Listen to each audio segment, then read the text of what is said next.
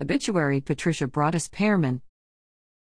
Patricia Broaddus Pearman, 87, of Richmond, Virginia, passed away Friday, January 20, 2023. She was born in Richmond, Virginia on February 2, 1935, to Eugene Roland Broaddus and Mary Jacobs Broaddus.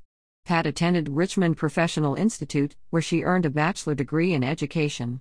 Following college, she was employed as an elementary school teacher with Henrico County Schools.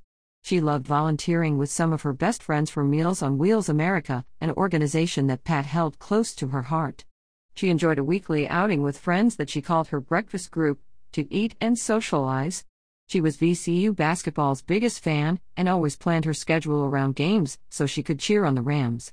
Many times you could find her with a book in her hand or sitting on her front porch visiting with friends and family. She was a lifelong member of St. Mark's Episcopal Church and a member of the Tuckahoe Woman's Club. Her family nicknamed her Honey Badger because of her courageous and determined spirit and that she loved her family fiercely. Her children and grandchildren were her most proud accomplishments and brought her a great deal of joy.